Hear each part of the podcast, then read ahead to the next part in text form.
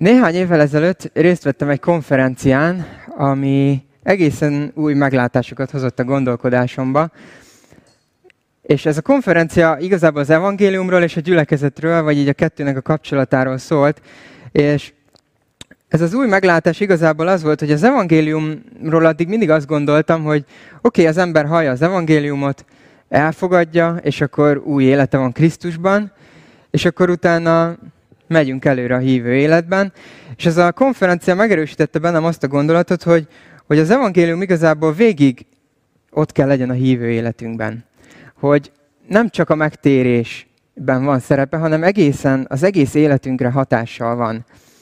És most és aztán azt kezdtem el megérteni, hogy minél jobban kibontódik számomra az evangélium, minél mélyebbre megyek benne, minél jobban megismerem és átélem és átérzem a részleteit annak, annál nagyobb hatással lesz az én életemre, a gyülekezetem életére, a, kö- a környezetem életére, annál inkább tud hatni az evangélium rajtam keresztül. És most, ha kiteszitek majd ezt a képet, akkor látjátok, hogy egy új sorozatot kezdünk el, aminek az a címe, hogy evangéliumi jártasság. És ennek a címében is benne van az, hogy Isten arra hívna bennünket, hogy az evangéliumban jártasabbak legyünk, hogy jobban megértsük, hogy az egész környezetét jobban megértsük, és az egész szövegkörnyezetét az evangéliumnak, és bátorít majd bennünket arra, hogy jobban elmélyüljünk ebben. És talán gondolkodhatunk úgy, hogy de hát mi tudjuk az evangéliumot, meg ismerjük az evangéliumot, miért érint ez minket? Miért érint minket ez a téma, vagy ez a sorozat? És ebben hadd bátorítsak egy olyan élményre, amikor, nem tudom, hogy nektek volt-e ilyen, amikor kaptok egy ajándékot, és mondjuk, mit tudom, van benne egy ruhadarab, és ezt így kibontjátok, és kiveszitek, és akkor örültök, mintha tetszene, és aztán félreteszitek a csomagolást, és aki adta, az még mondja, hogy de még van benne valami. És akkor belenézünk, és akkor tudom, van benne egy kis cetli, vagy egy lap, vagy nem tudom, és akkor abban is van valami fontos üzenet. És nagyon érdekes átélni nekünk most, miatt a gyerekek vannak, azóta szoktuk decemberben egy kicsit átélni ezt az ajándékbontogatást így ezekkel a kis Mikulás csomagokkal. És nagyon érdekes a gyerekeken látni azt, hogy, hogy, hogy kinyitják, és akkor kiveszik belőle a dolgokat, hogy, wow, ez milyen jó, és akkor még mindig van benne valami, és oh, azt, és ez is nagyon izgi, és akkor még van benne csoki, és akkor még van benne műzli szelet, és akkor még mindig van benne mindig valami, és egyre mélyebbre megyünk. Mi van még benne? Van benne kinder tojás. Ezek fantasztikus dolgok. És aztán még mélyebbre nyúlunk, és akkor van benne M&M's. És tele van, tele van dolgokkal, és szinte sose fogy el. És, és az evangélium egy kicsit ilyen, hogy, hogy mindig valahogy a mélyebbre megyünk benne, sokkal jobban megértjük, sokkal jobban kibontódik számunkra, és találunk benne egy csomó értéket. És nem csak, hogy ez nem csak tudásról szól, mert egy dolog elfogadni az evangéliumot, de egy másik dolog az, amikor ez egészen elkezdi áthatni az életünket. Nem csak arról van szó, hogy tudjuk, hogy mi van a csomagban, hanem arról van szó, hogy át is éljük azt, és használjuk is azt, és élünk is vele, és része az életünknek folyamatosan. És ez az egész sorozat erre fog bennünket bátorítani, és ez a mai alkalom is erre fog bátorítani, és tulajdonképpen azt a kérdést szeretnénk ma feszegetni együtt, hogy mi az, amit én, mi az, hogyan tudok én fejlődni abban, hogy jobban megértsem az evangéliumot, vagy jobban az életem része legyen, a mindennapjaim része legyen. És miért fontos ez? Éppen azért, ami, amit ezzel a konferenciával kapcsolatban mondtam, és ami az egyetlen mai vázatpontunk tulajdonképpen, hogy mert az evangéliumnak éppen akkora hatása lesz a te életedben, a gyülekezeted életében, a környezeted életében, amennyire áthatja a te életedet. Az evangéliumnak éppen akkora hatása lesz, amennyire áthatja a te életedet és a mindennapjaidat. Szeretnék felolvasni egy ige szakaszt, a tesszalonikai gyülekezetnek írt első levélből, ha van Bibliátok, ott kinyithatjátok. Tehát egy tesszalonika, ahogy a vázlaton is látható, és a második verstől. Um, Pálapostól nagyon jó bizonyságot tesz ezáltal a levél által a tesszalonikai gyülekezetről, és nagyon bátorít majd bennünket is néhány dologban. Így hangzik az egy tesszalonika kettőtől. Egy, e, első fejezet második versétől. Hálát adunk Istennek mindenkor minnyájatokért, amikor megemlékezünk rólatok imádságainkban, mert szüntelenül emlegetjük a mi Istenünk és Atyánk színe előtt hitből eredő munkátokat, szeretetből jövő fáradozásotokat, és ami Úrunk Jézus Krisztusba vetett reménységetek álhatatosságát, mivel tudjuk Istentől szeretett testvéreink, hogy választottak vagytok. És most jön igazából ennek a szakasznak a kulcsverse, mert a mi evangéliumunk nem csak szavakban jutott el hozzátok, hanem erővel, szentlélekkel és teljes bizonyossággal is. Ti is tudjátok, hogyan éltünk közöttetek a ti érdeketekben. Ti pedig a mi követőinké lettetek, és az Úré, amikor sok zaklatás ellenére a Szentlélek örömével fogadtátok be az igét. Példává is lettetek minden hívő számára Makedóniában és Akhájában, mert tőletek terjedt tovább az Úr beszéde, de nem csak Makedóniába és Akhájába, hanem mindenhová eljutott a ti Istenbe vetett hitetek híre. Szükség, szükségtelen is erről bármit mondanunk. Ez már a következő gondolat. Lényeg az, hogy itt a, a, a gyülekezetnek a hitét Pál nagyon jól leírja és bemutatja, hogy az evangélium hogyan volt hatással az ő életükre. Viszont mielőtt mélyebben belemennénk ebbe a szakaszba, kettő gondolattal szeretnénk foglalkozni. Az egyik az, hogy igazából mi is az evangélium, a másik pedig az, hogy, hogy az evangélium milyen, hogy milyen a természete az evangéliumnak. Az, hogy milyen az evangélium, arra négy kérdést szeretnék felhasználni, hogy jobban megértsük. És ezzel, ezzel a négy kérdéssel fogjuk igazából körüljárni az egész evangéliumnak a, a, a, így a kontextusát, az egész teremtéstől szinte, egészen addig, hogy mi hogyan állunk majd helyre. És az első kérdés az, első kérdés az ami segít megérteni bennünket, hogy mi az evangélium, az, hogy honnan jövünk, hogy honnan származunk. És ez tulajdonképpen a teremtés, és erre az a rövid válasz, hogy Istentől, hogy Isten teremtett bennünket, aki Atya, Fiú és Szentlélek. És az azért fontos, mert látjuk az igében azt, hogy Isten három személy, és mégis egy, és ez a három személy, az Atya, a Fiú és a Szentlélek tökéletes egységben és közösségben élnek egymással. És ebből látjuk, hogy Isten arra teremtett bennünket, hogy mi is közösségben éljünk vele. Minket is közösségre teremtett, nem arra, hogy egyedül elszeparáltan éljünk egymástól, és pláne nem tőle. És valahogyan ez az első kérdés és első válasz jelöli ki az élet célunkat. Isten arra teremtett téged, hogy közösségben élje vele. És éppen ezért nem lehet az életünk én központú, mert ezt látjuk Istentől is, hogy se a Szentlélek, se Jézus, se az Atya nem én központú, hanem mindig a másikat mutatják be, mindig a másikra terelik a hangsúlyt, mindig a másikat dicsőítik és emelik fel. És éppen ezért minket is arra hív Isten, hogy az, hogy az életünk központjában nem mi legyünk, hanem ő maga. Ez az eredeti célunk, Isten ezért teremtett bennünket. Aztán a második kérdés pedig az, hogy mi romlott el. Mert nem tudom, hogy ti érzékelitek-e, de szerintem mindannyian érzékeljük, hogy ez nem valósul meg igazából a világban, általánosságban. Az emberek nem élnek közösségbe Istennel. És ha saját magunkat nézzük, akkor is érzékelhetjük, hogy egyáltalán nincs minden rendben nem oké, okay, ahogy élünk, és nem oké a szívünk sem a legtöbb helyzetben. És ez pedig a bűn okozza, az, hogy képtelenek voltunk nem én központú életet élni. Vagyis, hogy éppenséggel csak magunknak élünk, és magunknak éltünk. És képtelenek voltunk elfogadni Istennek az urak, ura, uralkodását az életünkben, képtelenek voltunk elfogadni őt tekintéként, és az ember fellázadt Isten ellen, az istenség ellen, és saját magát tette meg az élete középpontjának. És hogyha az előzőt neveztük Isten céljának az életünkkel, akkor ezt pedig a cél tévesztésünknek hívhatjuk. Ugye az lett volna a célunk, hogy Isten legyen az életünk középpontjában, és vele éljünk kapcsolatban. És ahelyett mi vagyunk az életünk középpontjában, és nincs kapcsolatunk Istennel.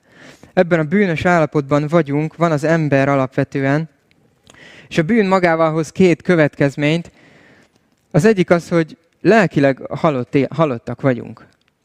Lelkileg halottak vagyunk, és a másik következmény pedig az, hogy, hogy ítélet alatt vagyunk. És nagyon nagy tévedésben élünk akkor, hogyha azt gondoljuk a bűnről és a céltévesztésünkről, meg az eltévejedett életünkről, hogy hát ez csak rossz emberré tesz.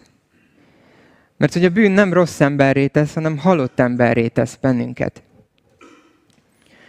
És éppen ezért szükségünk van arra, hogy helyreálljunk, hogy helyreálljon az életünk, és helyreálljon egyébként ez a világ is.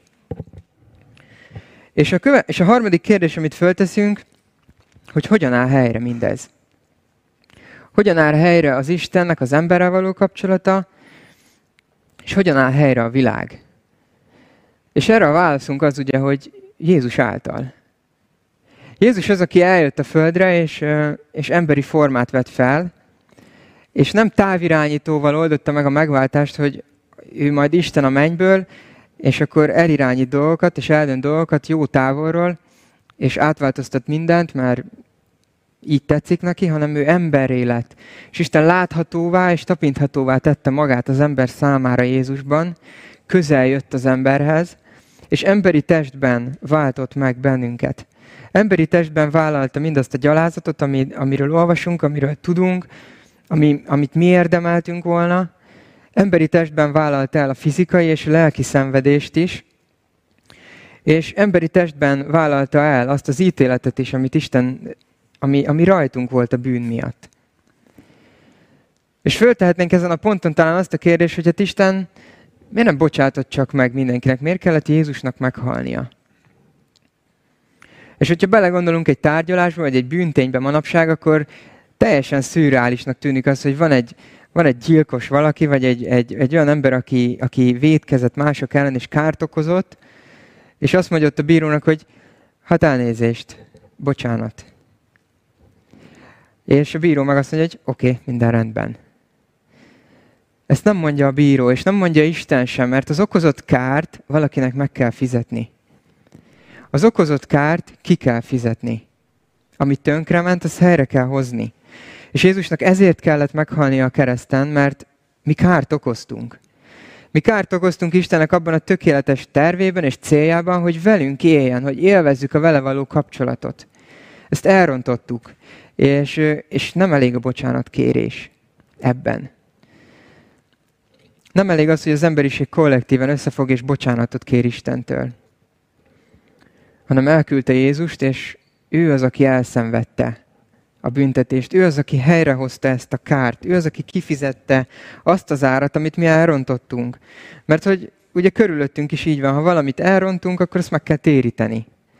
És Jézus az, aki azt mondja, hogy nem nektek kell megtéríteni, és te nem is tudod megtéríteni, hanem majd én fogom kifizetni az árat, érted? Azt, amit neked kellett volna kifizetni és helyrehozni, azt majd én helyrehozom. És éppen ezért lehet elég nekünk már a bocsánat, és az, hogy ha hiszünk benne, akkor Isten helyreállítja az életünket. És Jézus lelkileg életre tud kelteni minket ezen a ponton, de fontos látni azt, hogy ő fizikailag is helyre fog állítani minket, és fizikailag is helyre fog állítani ezt a világot, és erről beszélt múltkor Gábor, és ez a reménységünk, és ezt várjuk, hogy Jézus visszajöjjön majd, és fizikailag is helyreállítson mindent. Tehát volt három kérdésünk, hogy honnan származunk, honnan jövünk, és ott láttuk az eredeti célt, Isten teremtett bennünket, és vele való közösségre teremtett bennünket. Aztán a második kérdésünk az volt, hogy hogyan romlott el minden, hiszen érzékeljük, hogy nincs rendben minden, vagy talán inkább semmi. És itt pedig láttuk a bűnünket, a mi vétkezésünket, az, hogy tévúton járunk, és ez pedig a célnak az eltévesztése volt. Aztán föltettük azt a kérdést, hogy hogyan áll helyre minden, és erre pedig megválaszoltuk, hogy Jézus által áll helyre minden, aki megteremtette az Istenhez visszavezető utat, és már csak egy kérdés maradt, hogy hogyan kapcsolódok én ebbe a történetbe. Hogy hogyan áll helyre az én életem. És az evangéliumnak erre is van válasza, és az evangélium válasza pedig az, hogy hitáltal. Nagyon sokan a világban ugye azt gondolják, hogy majd én teszek elég sok jót, és akkor rendben leszek Istennel. Vagy kedves leszek az emberekhez, vagy nem csinálok nagy bűnöket, vagy nagy vétkeket, és akkor rendben leszünk. De nem, a Biblia azt tanítja, hogy hit által áll helyre az életünk. Azt mondják, hogy, hogy az evangéliumot elfogadhatjuk. Belát, beláthatjuk azt, hogy ebben az elveszett helyzetben vagyunk, és Jézus az, aki kifizette értünk az árat. És elfogadhatjuk, hogy ez megtörtént, és elfogadhatjuk, hogy ez értünk történt meg. És ez a hit. És, és Isten azt mondja, hogy akkor én kegyelmezek neked, mert hiszel. Viszont nagyon fontos abba a hibába se beleesnünk, hogy nem a hitünk ment meg. Nem az ment meg, hogy mi nagyon hiszünk, hanem az ment meg, hogy miben hiszünk. Hogy hiszük azt, hogy Jézus az, aki tényleg kifizette az árat, és ő valóban meghalt éltünk, és valóban feltámadt a halálból. És még egy nagyon fontos ezzel kapcsolatban, hogy az evangélium nem csak egy új kezdetet ad az életünkben, vagy nem, nem egy új kezdetet ad az életünkben. Mert nagyon sokszor talán szintén beleeshetünk abba a csapdába, vagy amikor a, amikor a gyülekezetek vagy a felekezetek elferdítik az evangéliumot, akkor nagyon sokszor beleesünk abba a csapdába, hogy hirdetjük az evangéliumot, és elmondjuk mindezt, és az emberek azt mondják, hogy de jó, ez nekem kell, és hiszek. És utána elhitték, és utána mennek tovább az életükben, és egy új lapot kezdve a saját akaratukból és erejükből próbálnak Istennek ugyanúgy megfelelni. De az evangélium nem ezt a fajta új kezdetet adja az életünkbe, hanem az evangélium a Jézusra való kapcsolatot hozza az életünkben, ami nem egy pillanat, hanem az egész életünkre kiterjedő.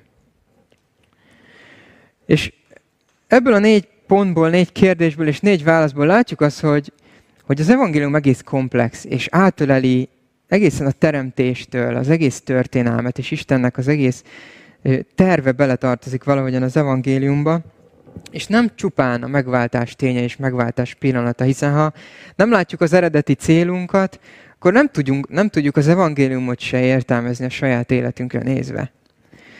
Hogyha csak az üdvösség kell számunkra, akkor, és nem kívánjuk azt, hogy az életünk minden területén a helyére kerüljön, akkor valahogyan csak tudói, ismerői leszünk az evangéliumnak, és nem fogja áthatni az életünket.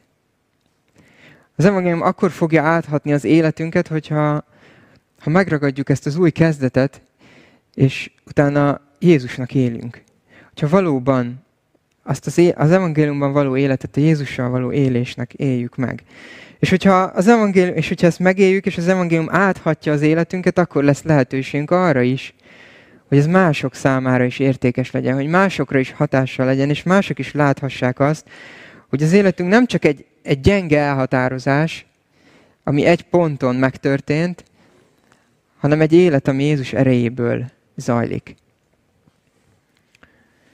És a második gondolat, amit hogy az evangéliummal kapcsolatban szeretnénk látni, az, hogy, hogy milyen az evangélium természete. És ugye, ha jegyzeteltek, nem tudom ki az, aki jegyzetel, meg hány százalékunk szokott jegyzetelgetni, de bátorítalak benneteket, hogy írjatok fel egy rövid egyenletet, aki matekos, az egy kicsit előnyben van, de nem nagyon. Az egyenlethez ugye kell egy egyenlőségi el középre, úgyhogy ha ezt fölírjátok, akkor már haladunk. És az egyenlet egyik oldala az lesz, hogy az evangélium, a másik oldala pedig az lesz, hogy Jézus. Az evangélium egyenlő Jézussal, és nem több annál, és nem is kevesebb annál. És ezt az egyenletet már nem kell rendezni, és nem kell hozzáadni semmit, és nem kell levonni belőle semmit, hanem készen van. És nagyon érdekes, ahogyan Tim Keller a Gyülekezet a Központban című könyvében megfogalmazza azt, hogy az evangélium végtelenül gazdag, ezért elbírja annak a terhét, hogy a gyülekezet legfőbb eleme legyen. Az evangélium olyan végtelenül gazdag, hogy elbírja annak a terhét, hogy a gyülekezet legfőbb eleme legyen. És ez lehet, hogy még nagyon ilyen tudományosan, vagy ilyen világian hangzik talán számunkra, de az a kis egyenlet, amit ha felírtatok, igaz, akkor már is kezdjük megérteni azt, hogy mi az, hogy az evangélium köré építünk gyülekezetet, és Jézus köré építünk gyülekezetet. Mert az evangéliumnak csak azért lehet ez a végtelen gazdagsága, és csak azért lehet ez a végtelen ereje, mert maga Jézus az evangélium. Az, amit ő tett értünk, az, aki ő. És három dolgot látunk tulajdonképpen az evangéliumról, így a gyülekezet kontextusában. És az egyik dolog ez, ez hogy bírja a nyomást az evangélium bírja a nyomást. És ezt nagyon jól látjuk az apostolok cselekedeteiben, mert ha föllapozzátok az apostolok cselekedeteinek a nyolcadik fejezetét, akkor ott az történt, hogy volt egy, az első ilyen vértanú, aki az evangélium miatt itt megköveznek, az István, és a zsidók megölik őt az evangéliumért, és azért a hitvallásért, amit ő elmond Jézusról, és kezdődik egy, egy egyház üldözés, egy kereszténység üldözés kezdődik akkor, ott Jeruzsálemben, és azt olvassuk, hogy Saul pedig, aki ugye később pálapostól lett, Saul pedig egyetértett István megölésével. Azon a napon nagy üldözés kezdődött a jeruzsálemi gyülekezet ellen, és az apostolok kivételével mind szétszóródtak Júdea és Samária területén. Itt azért megjegyzem, hogy ugye mit mond Jézus, amikor mielőtt a mennybe elmegy, hogy tanúim lesztek Jeruzsálemben, Júdeában, Samáriában.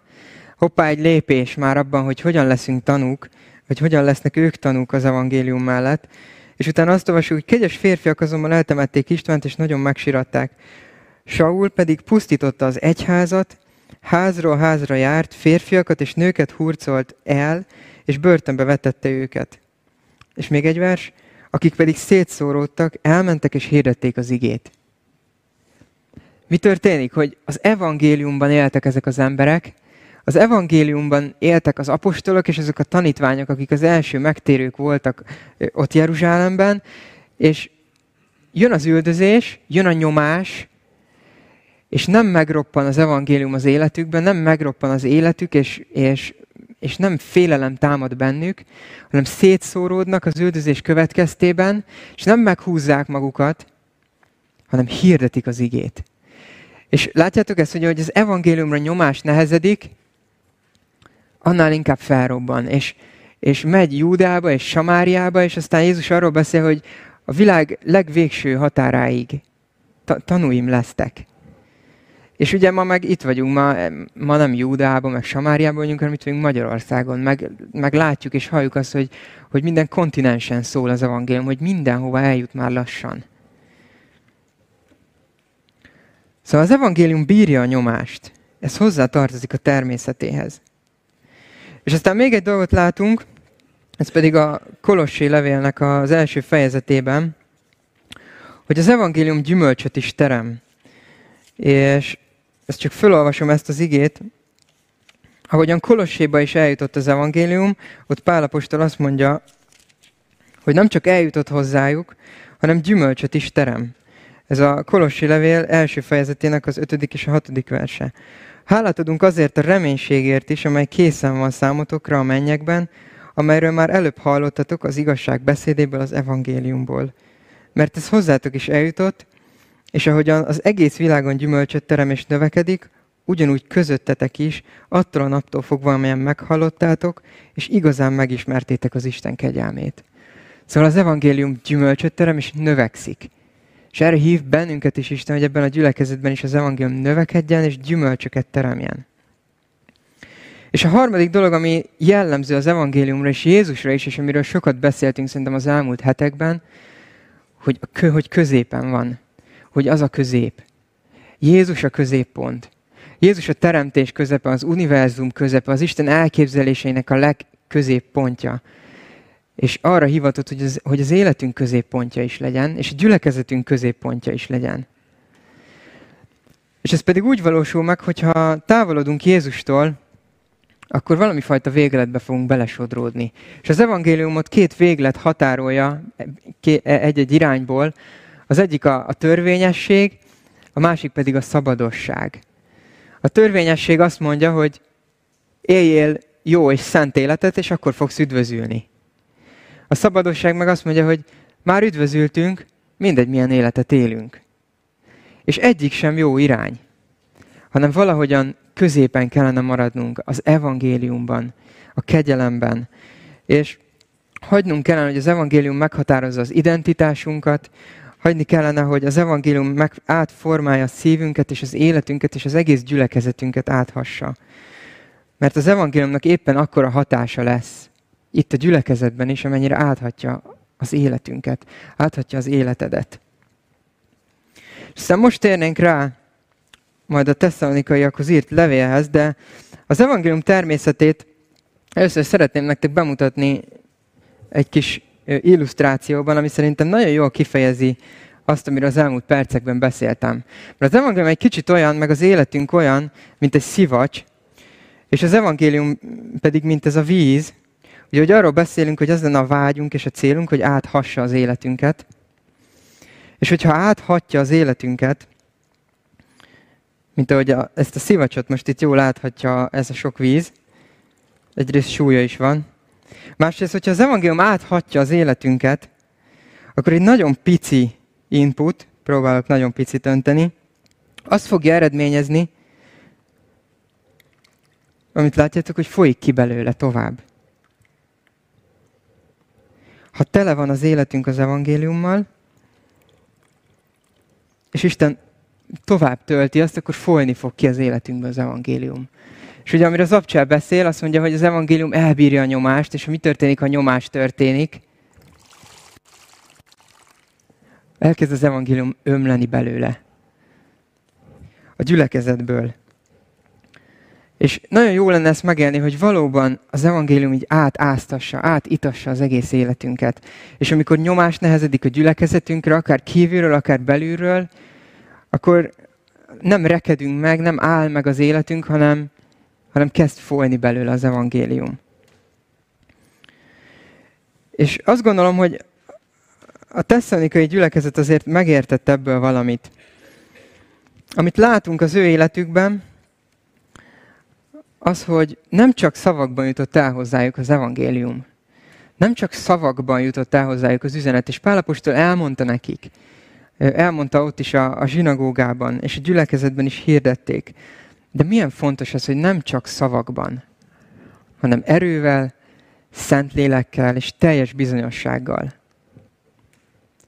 És valahogyan Isten erre hívna bennünket ma, hogy gyülekezetként is, és személyesen is éljük meg ezt, hogy az evangéliumnak nem csak tudói vagyunk, nem csak hallgatói, nem csak el tudjuk mondani, vagy le tudjuk írni tárgyilagosan, hanem valahogyan van ereje az életünkben. Valahogyan a Szentlélek erővel tölti meg az életünket.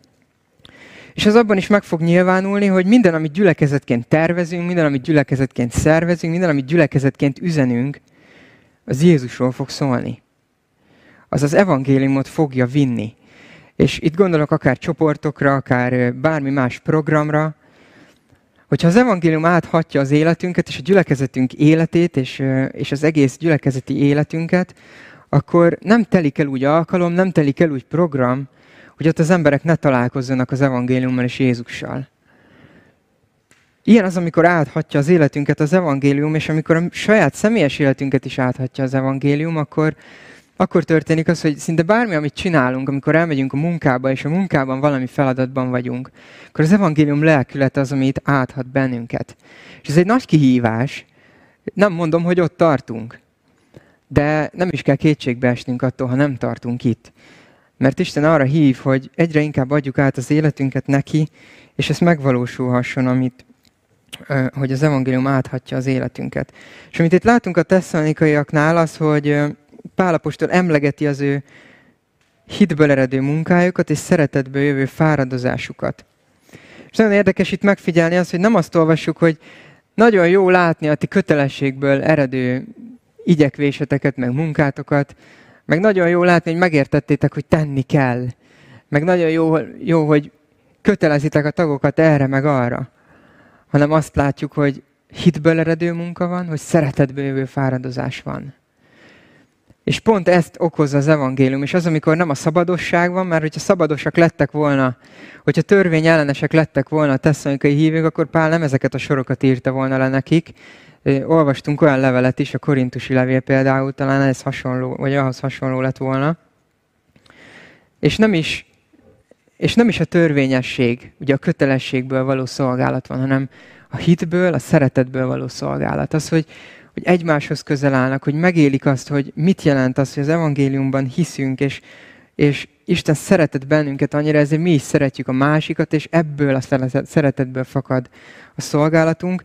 És nagyon fontos azért ezt hozzátenni, hogy ebből fakad is ez a szolgálat. Ugye, ahogyan Kolossénál olvastuk, hogy van gyümölcs az evangéliumnak. Nem csak szavak vannak, hanem gyümölcsök is vannak. És egy másik dolog, ugye, ami ennek a szakasznak a kulcsverse volt, az erő, a szeretet és a józa, és a, és a bizonyosság, ami szintén ott volt a gyülekezetnek az életében, és igazán ezt nem is tudom jobban nektek leírni. Um, májusban írtam még egy e-mailt, és tartottunk erről egy igehirdetői műhelyt, hogy mi az, hogy az evangélium erővel és ö, szentlélekkel hirdetjük, és, és nem csak szavakban jut el hozzánk és az életünkig, de ez egyébként mindannyiunk egyesével a felelőssége is, De bátorítanálak benneteket, mert más nem tudok ehhez az igéhez fűzni, és egyszerűen nem is kell, mert Pálapostól konkrétan azt írja le, amit meg, megélhetünk. Hogy, hogy az életünkben van erő, és van Szentlélek, és van teljes bizonyosság. És nem tudom, hogy van előttetek ilyen élet, akár itt a gyülekezetben, akár bármikor az elmúlt években vagy évtizedekben a hívő életetekben találkoztatok-e olyan közösséggel vagy emberekkel, akiknek azt mondtátok, hogy na igen, ennek az embernek az ereje, a élete tele van a Szentlélek erejével és az evangélium erejével.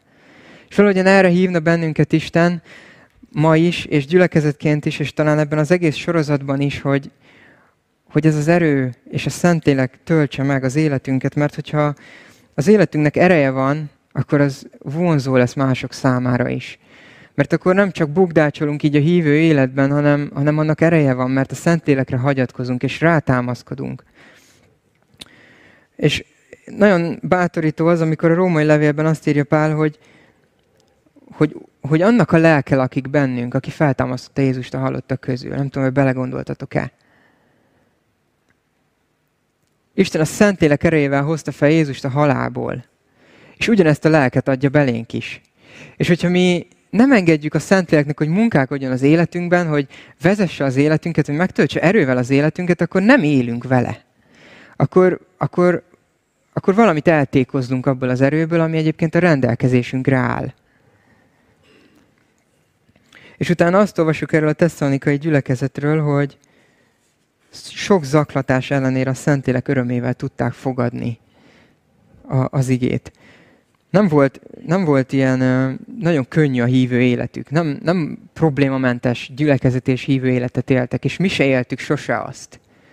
Viszont a Szentlélek örömével fogadták az igét. És nem csak, hogy befogadták, hanem tőlük terjedt tovább más térségekbe az ige. És Isten erre hívna bennünket, hogy, hogy ahogy az evangéliumot egyre jobban megértjük, ahogy az evangélium egyre jobban áthatja az életünket, ilyen hatással lesz a környezetünkre, akár itt ebben a kerületben is, vagy az óvodában, vagy egyszerűen csak a mi környezetünkben, ahol így élünk, hatással lesz az evangélium, ha áthatja az életünket.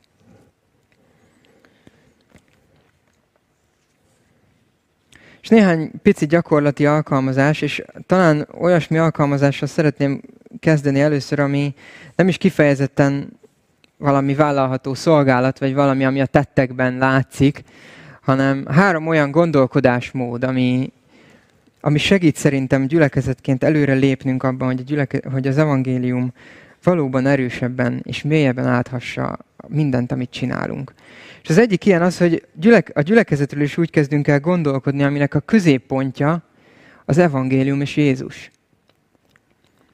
És nem különféle programok, nem elsősorban a másikkal való találkozás, nem a jó barátságok, meg a jó közösség, meg nem az, hogy együtt eszünk, vagy együtt csinálunk dolgokat, hanem azért van ez a gyülekezet, hogy a középpontjában az evangélium, és Jézus legyen. És azért vagyunk egy gyülekezet, hogy ide embereket hívjunk meg, és találkozzanak Jézussal.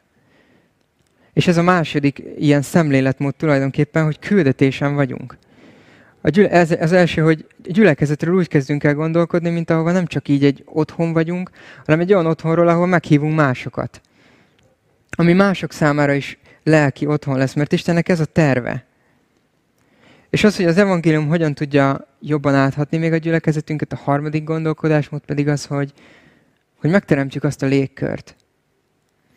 És miről beszélek? Igazából arról, amiről itt kicsit talán a tesszonikai gyülekezetben is, hogy, hogy van szeretet.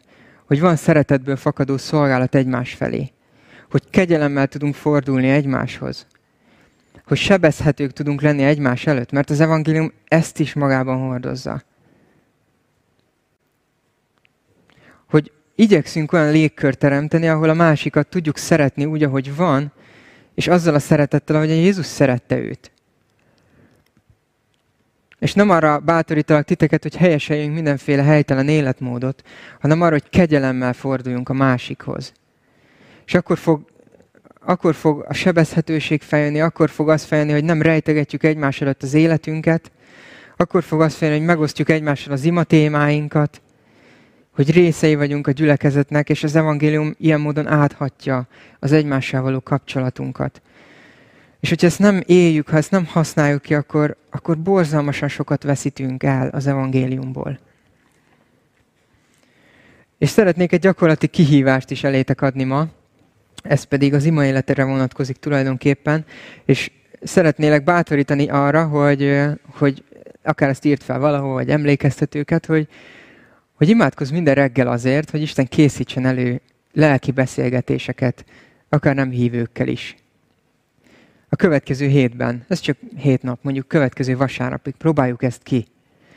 És ez nem kell nyomást helyezzen ránk, mert lehet, hogy sokszor úgy ébredünk, vagy általában úgy vagyunk, hogy ilyen kellemetlen már lelki dolgokat felhozni, meg lelki dolgokról beszélgetni így másokkal, vagy nem hívőkkel, vagy a kollégákkal, vagy bárhol vagyunk, vagy a boltban megszólítani valakit.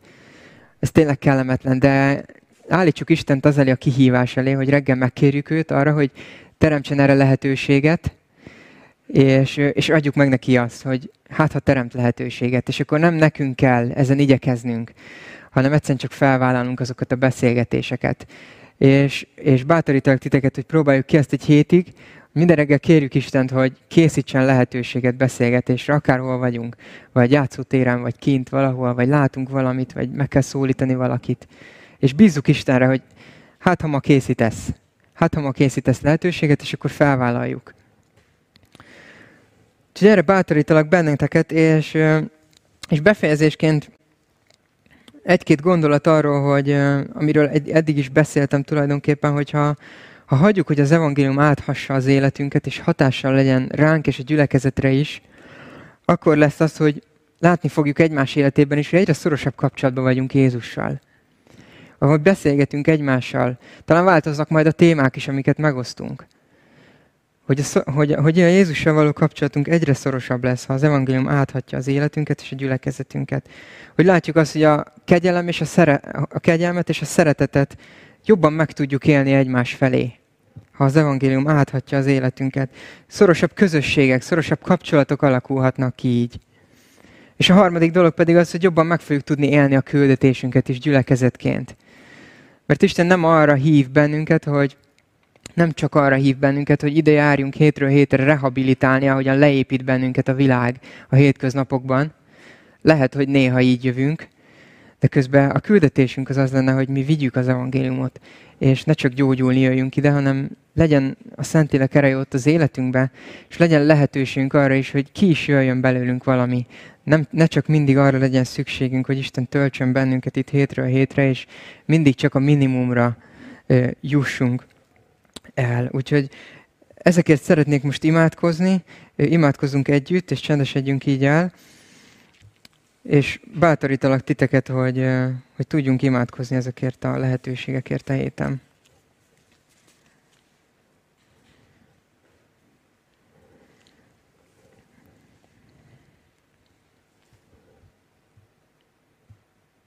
Jézus, nagyon hálás a szívünk érted, és az evangéliumért, és és imádunk, és leborulunk előtted, és, és szeretünk téged, és szeretnénk, hogy, hogy nyújj bele az életünkbe, szeretnénk, hogy, hogy rólad szólhasson az életünk.